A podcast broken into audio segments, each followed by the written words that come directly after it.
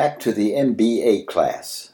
About the third session, Benjamin Smart, one of the students, decided my approach was too weird and he blurted out that this was just a bunch of bullshit. I could see the class members go on high alert to see how this challenge would turn out.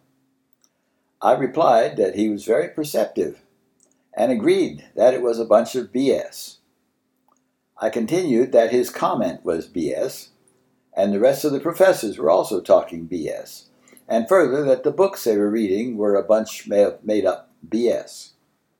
I went on to say that since all thoughts and ideas are BS, we have a level field. Now the trick is to use BS that is beneficial and skip the BS that does not have utility.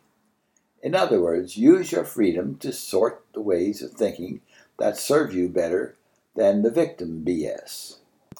A couple of weeks later, Percy Pond, who had not said much, began talking about the value of some of the BS from the class. He said that just before the semester started, their two year old daughter had drowned, and he had almost decided that he couldn't go on and was going to drop out of school. Now he was glad that he hadn't dropped out because of the value he and his wife had created from some of the ideas talked about in our class.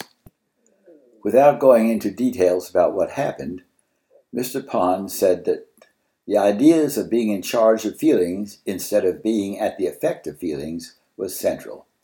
He relayed that he had been sharing some of the ideas from the class with his wife, and over the last weekend they had made some resolution toward getting on with their lives.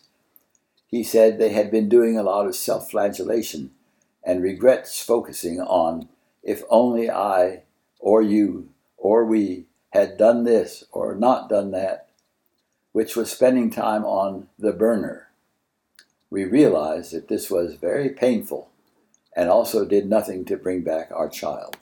He said they came to an acceptance of what happened, and although there would always be an emptiness, they had each other.